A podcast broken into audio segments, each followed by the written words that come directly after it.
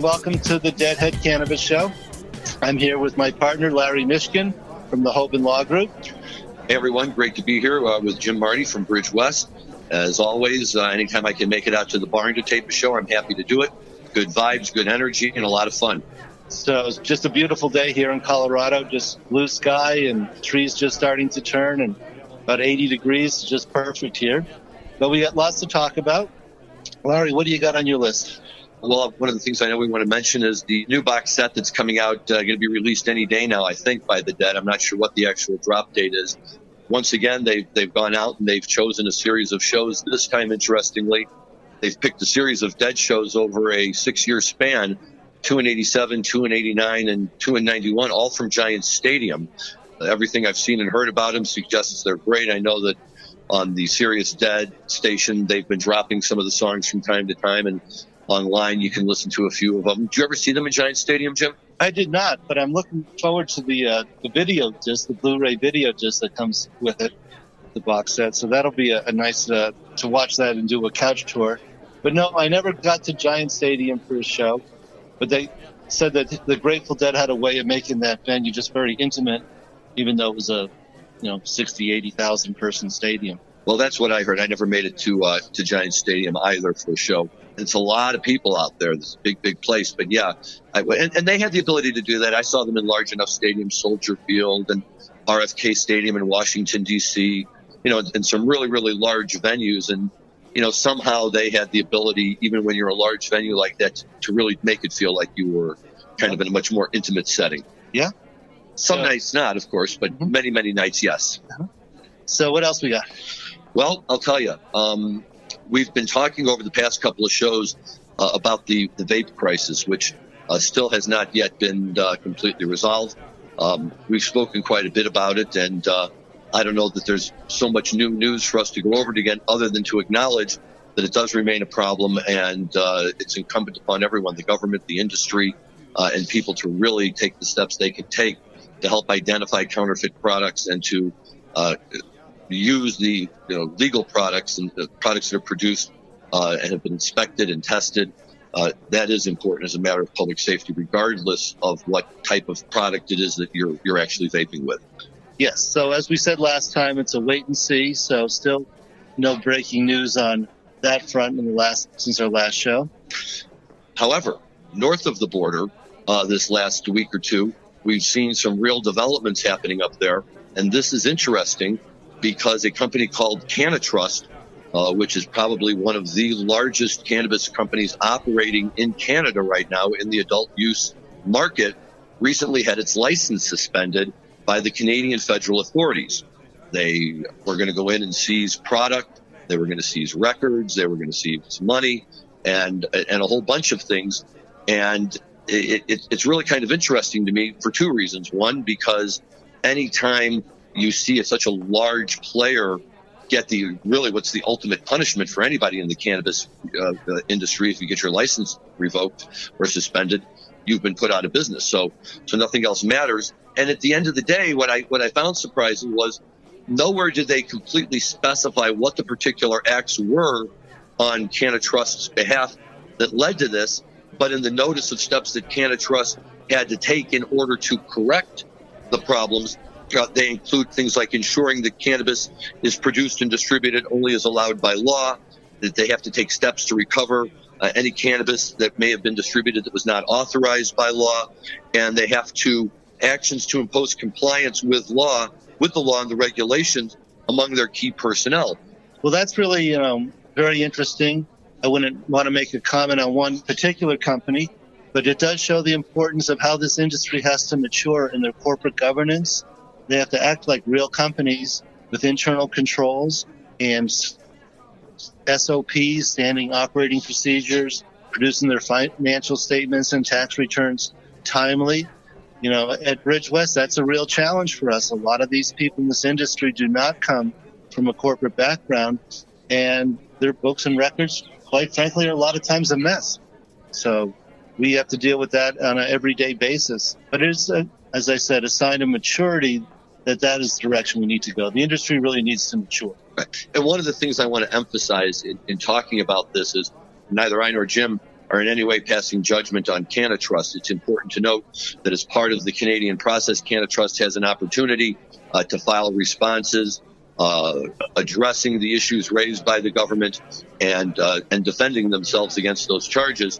And there have not been final rulings made.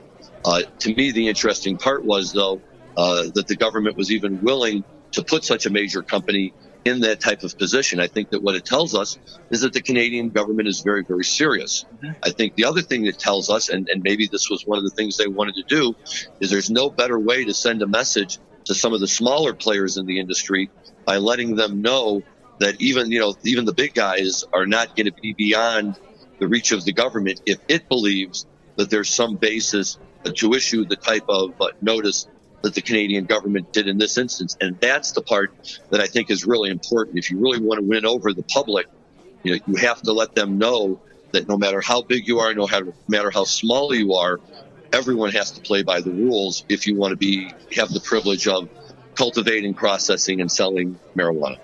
Yes, I know what you're saying. And do you know if they had any U.S. operations? I, am not familiar with that, but I can tell you that the value of the stock dropped over 87% uh, over this period of time. You know, that's another thing, obviously, in the cannabis industry is more and more of these companies go out and take on public investors. The public investors expect the companies obviously to operate within the rules and within the law and to avoid a situation where anything might happen that might reduce the value of their interest. Again, I want to emphasize I'm not suggesting that CannTrust has done anything wrong here and it may very well be that they're exonerated and, and the price of the stock uh, goes back to where it should. But even in that case, then what we see is the government having the ability to step in and interfere with the financial resources of companies because simply by making the allegation, that's enough to trigger uh, a negative response in the market. Oh, yes. Yes. Um, the industry is full of risk. I would say any company that's in the cannabis business, especially if you're what we call a touch the plant company, where you actually have a license to grow and sell marijuana, very high risk.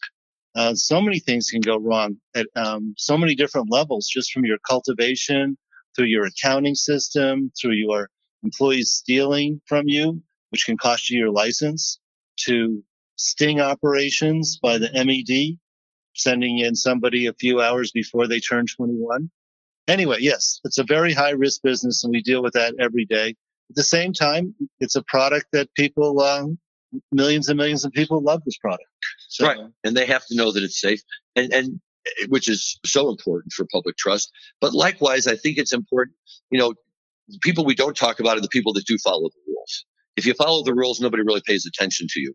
But like any, you know, if you're going to follow the rules, uh, the thing that motivates you to do so is so that you don't run into a situation where the government might step in. And I think it's reaffirming for them to know that as long as they're following the rules, you know, that's good. People who don't follow the rules, there is a penalty to pay. In other words, mm-hmm. it's worthwhile.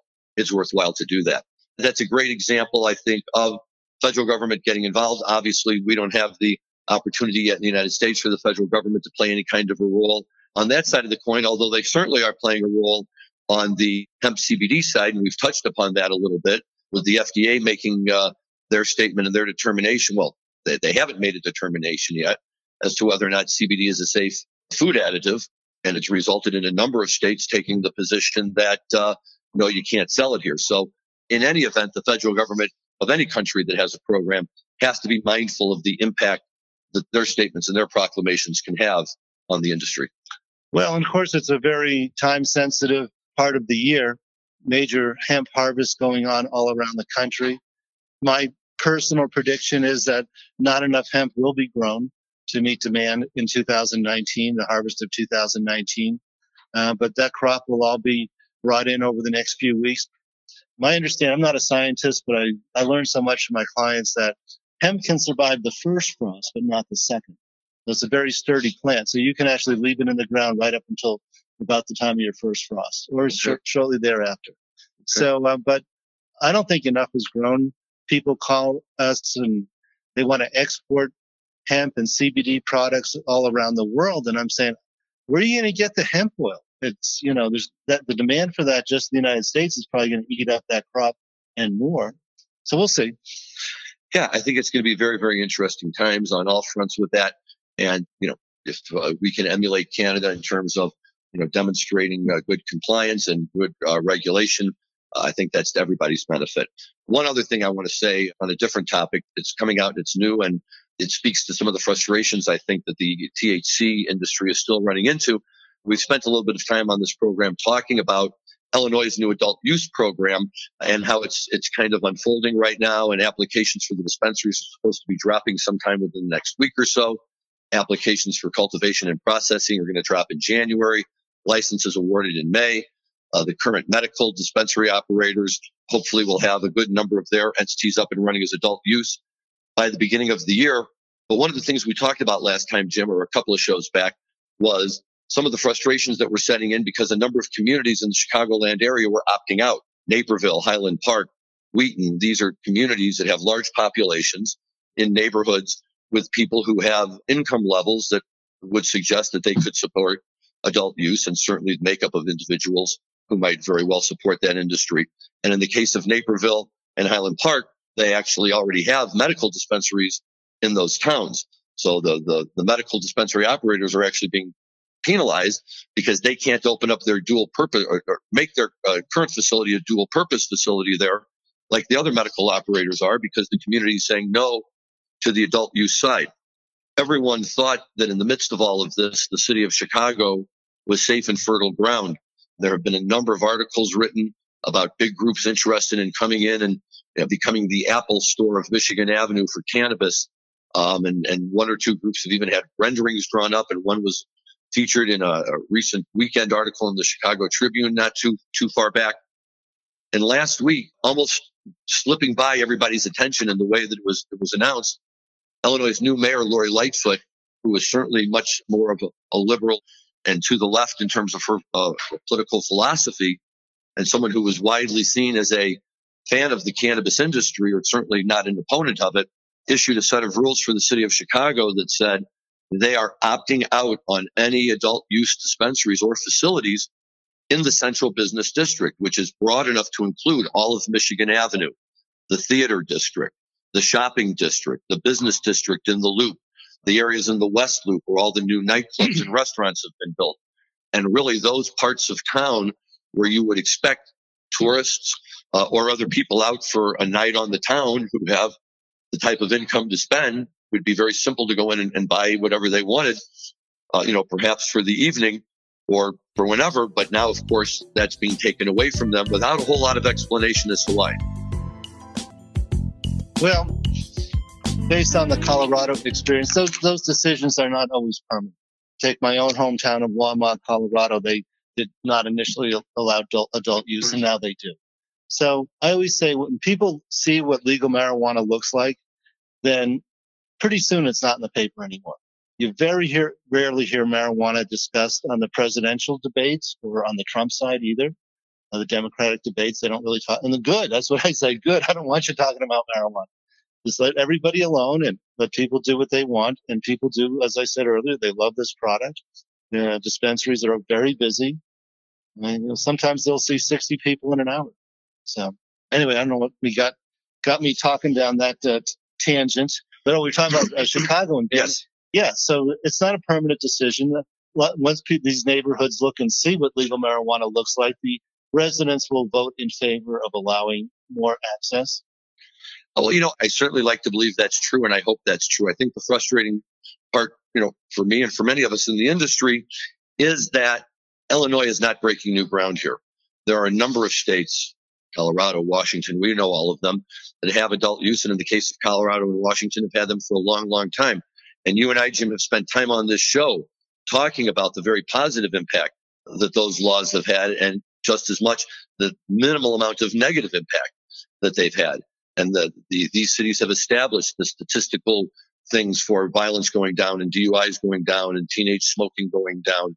So communities are aware of this. They, they know what they're getting into. They know that it's a money maker. Maybe it's just an overabundance of care and caution. Maybe it's, you know, trying to make their neighborhood not be one where, you know, many other people will come from outside of their neighborhood to come rushing in to buy marijuana products. Not really sure, but you know, they, they don't have any problem selling alcohol in those communities or in, in the, the loop business area in mm-hmm. Chicago. It's very frustrating. Well, going back to the the Colorado experience, the cities that opted out, although they did participate in the general sales tax on marijuana, they did not participate on the uh, extra sales tax on adult use cannabis if they opted out. So there was a bit of a stick in there if they didn't want to have cannabis. And I think that's why some of these communities reconsidered. Yeah. Again, my example of Longmont, Colorado had three of the major Colorado players just outside city limits. And I mean, you could kick a football and hit the dispensary from city limits right there. So, like I said, people need to see what it looks like. They have to get used to it and, and just get used to it in a negative way, but get used to it and just as a normal part of your everyday commerce. I think you're right about that. I think, you know, one of the unintended or who knows, maybe it was an intended consequence though, is we have a number of operators that are all of a sudden scrambling. People who really were convinced that, you know, they, they had the, the ability and the means to tackle those neighborhoods and really do it in a way I certainly think that would be proper and appropriate and, and, and not in any way that, that, would cheapen the experience of being in those neighborhoods or walking down Michigan Avenue. I, you know, I think that they have the ability to pull that off very nicely. They're all scrambling now. Where, where are we going to put our flagship stores? Where are we going to, you know, even put our, our second dispensary if we're being told that this entire area is off limits? And the same with Naperville and the same with Highland Park. And all of a sudden, uh, you're running out of, of communities that are of a size that, you know, an operator of an adult use dispensary would like to see before they decide to plant their store in that location. And it remains to be seen because nobody's sent in applications yet. They haven't even dropped. So nobody, we can't really tell what the overall impact will be on that in terms of where will people go to look. Will there be a concentration right along the border of this new no smoke zone? Maybe. You know, there's some talk that some people won't go for their second adult use license until they see whether or not this restriction gets lifted soon. When do Illinois adult use uh, applications come out? So for the current medical license holders, they're in the process of submitting applications to make their medical facility a dual purpose and to get a second adult use facility, a dispensary facility. Sometime in the next week or two, we've been told that the applications for adult use dispensary licenses will drop and that they will then be due uh, the end of the year, the first or second week in January, the licenses for the adult use cult, uh, craft grow cultivation and processing will drop, and those will be due sometime by the end of March. Licenses expected to be awarded uh, in May.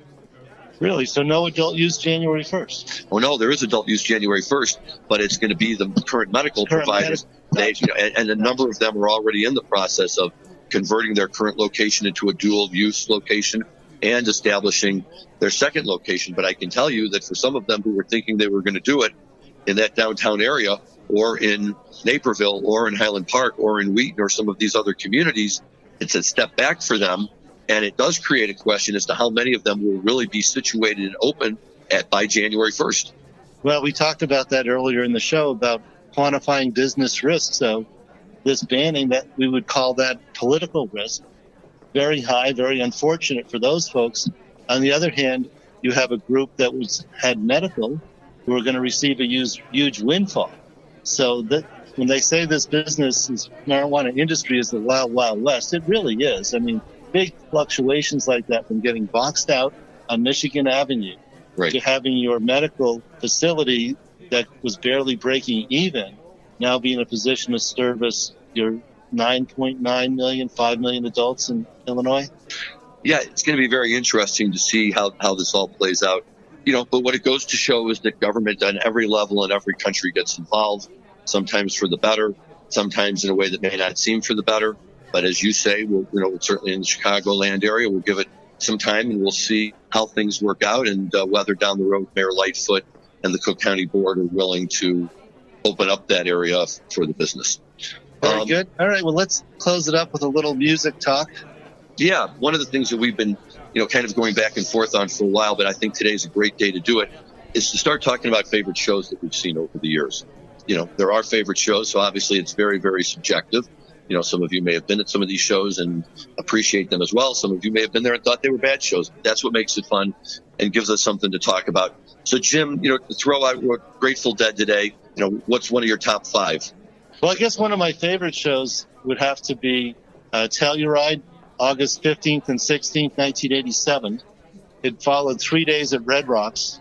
Tuesday, Wednesday, Thursday. And that Thursday show was the last Grateful Dead show ever played at Red Rocks. Okay. They just outgrew it. Yep. But then we had a day off on Friday to drive eight hours to Telluride, Saturday and Sunday, Grateful Dead in Town Park. And um, I had booked a condo very early on, so we had a great place to stay. And the warm up band was Prince Unatunja and his dancers and his drummers with eight foot high drums. They had to climb ladders to play the drums. And the girls in grass, in grass skirts dancing. And it was just a crazy scene. They looked like they were African dancers, but they actually turned out to be from Baltimore because we met them in the hot tub later and got foot massages. so Well, I yeah, can't argue with that. Mickey Hart led a parade down Main Street. They were selling the celebrating the harmonic convergence, Oh, yeah. Okay. and so there was big drum circles, and like I said, Mickey Hart was there right in the middle of it all, and so great times. they shut down the town, didn't they? Well, you couldn't really get in and out too well. It was very difficult. We got in there early enough, and parking was very tight because it's a dead end canyon. There's only one way in and one way out of Telluride, yeah, unless you have a four wheel Jeep to go over the top of the mountains over to Ouray. But one of the special reasons I remember that show is because my wife was pregnant with our older son, Matt, who is now 31. So I know exactly how long ago that show was. Wow. Very cool. So yeah, Maureen took good care of us. She cooked for us. Well, we all had a great time. Nice. That's great. That it, listen, I, I never made it to Telluride. I heard wonderful things about it and about that particular show. As long as I'm in Colorado, I think that it's hard always to narrow down what are my top five favorites. I've got many. I've, I've got a few that I can talk about. But being in Colorado, I think I would be remiss if I didn't talk about June 14th, 1984 at Red Rocks. It was the third night of a three night run. My wife, who was my girlfriend at the time, and some other friends of ours from Ann Arbor all got in a car with no air conditioning and drove cross country in the middle of the summer to get to Red Rocks. And we got there and it, we camped out at the Chief Hosa campgrounds for a couple of nights. And then there was a really bad rainstorm and hailstorm on the second night. And my wife's brand new uh, Ford Acura, uh, or Ford Taurus rather, had the roof damaged and the back window blown out by all the hail. And we had to get it all changed. We still persevered and got up there. But all of that was window dressing for the next night with the final night. And it was a great night. It was a beautiful, beautiful evening. No rain, no nothing. We had bumped into some old Ann Arbor friends who had provided us with some things that were truly enhancing the evening and we had a lot of fun. And they came out on fire, opened up with a great Iko. And, you know, whenever they do that, to me, it always suggested Jerry was in a kind of a playful mood and, um, you know, really ready to have a fun night. They burned right through their first set, playing great tunes. And in fact, I don't often say this, but they were playing so well that night that we didn't even mind the day job first set closing. and for those of you who don't know, in one of the dead compendiums of songs, they actually have this line where they talk about the notes of all the different songs. And when they talk about day job, they say that the band stopped playing the song at the request of the Deadheads. So, you know, I always thought maybe it got a bad rap, but, you know, it certainly was not one of Jerry and, and Robert Hunter's better tunes. But It's like a keep your day job until your night job pays. yeah, it's That's not a terrible sign. No, not at all. But they did play it that night. But then they, they went into the second set, and it was one of those, you know, for all of you who've been to Grateful Dead shows, you know what it's like when you when you have a second set that just kind of takes off and goes off in directions that you never saw coming. And they came out. I should say, by the way, this was my 30th Grateful Dead show, so I was very excited to be there. They came out the second set. They opened with Shakedown Street, and you know, there we were in the middle of Red Rocks, and you know, Jerry booming and, and Phil's bass guitar booming, and you know, they played it forever and then went into playing in the band, which when you're in the right state of mind is the most beautiful bridge song to take you out there to wherever they're going to go. But then came the highlight of the set. In almost a forced manner, Brent started going off in some other direction. None of us could figure out what he was doing. And the next thing we know, he and Jerry are at the microphone singing Dear Mr. Fantasy. And the house went up for grabs. It was the first time they had ever played it. Um, you know, one of those tunes that you just never really thought uh, was going to be a possibility, and yet you know off they went and they did it. I Uh, believe it had the Hey Jude sequence in the middle. It may have had the Hey Jude sequence in the middle as well. I was at that show. Yeah, they, they uh, I'm quite sure. it was just tremendous. You know, completely unexpected. A song we all knew and mm-hmm. never expected to hear it in that context. And then they did it great. They, they came back out of the drums back into playing, and I think there was a Black Peter. And then they, they did the you know Throwing Stones Not Fade Away, which, as we may have talked about, the only reason I started to get frustrated with that was because it became too predictable. You know, if they would have thrown it into the middle of a set where it didn't automatically signify the end of the show, but again, on this night they were they were just so hot that we were happy to have them play it. They played it great, and then of course the uh, the funny part of the night was. Uh, it was June 14th. So Bobby comes out and gives a little speech about how 150 or 200 years ago, whenever it was, US, U.S. Congress declared the Stars and Stripes to be the flag of the United States of America. So for all of you who were here the first night when they played U.S. Blues, we're really sorry, and they launched the U.S. Blues uh, for the second time in three nights. Um, but they killed it. They played it great, and it was one of those shows where you didn't want to leave Red Rocks. And at the end of the night, the people were coming around very politely and saying, "You really have to go now." Right. And just nobody wanted to walk out of that place. It was just, it was a, it was a, it was a magical night. It was certainly one of the best shows I ever saw. Excellent. So, well, that's a good start for us on that. Uh, we have the, the good news is we have many, many more shows to talk about. Lots of other great topics to talk about. I'm going to have to figure out when I can back, get back out here to the barn again but just again, really quickly, thank you to our whole uh, staff and crew and everybody who's working with us. Dan Humiston, the wonderful producer, who's still on the mend from some surgery, but like a trooper is is out there taping. Alston Puchik, who uh, has come out from the Hoban Law Group and uh, is helping us today with all the video work. And Jim, all of the hospitality, you know, for letting us use the barn. I can't thank you enough.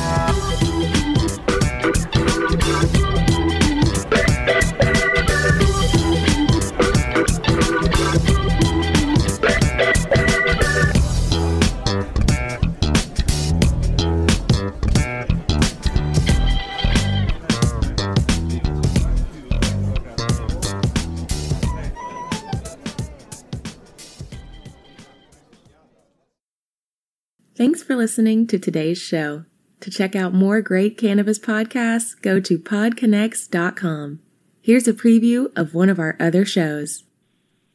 Hi, my name is Kira Reed, and I'd like to invite you to be inspired by the women who are leading in the cannabis industry.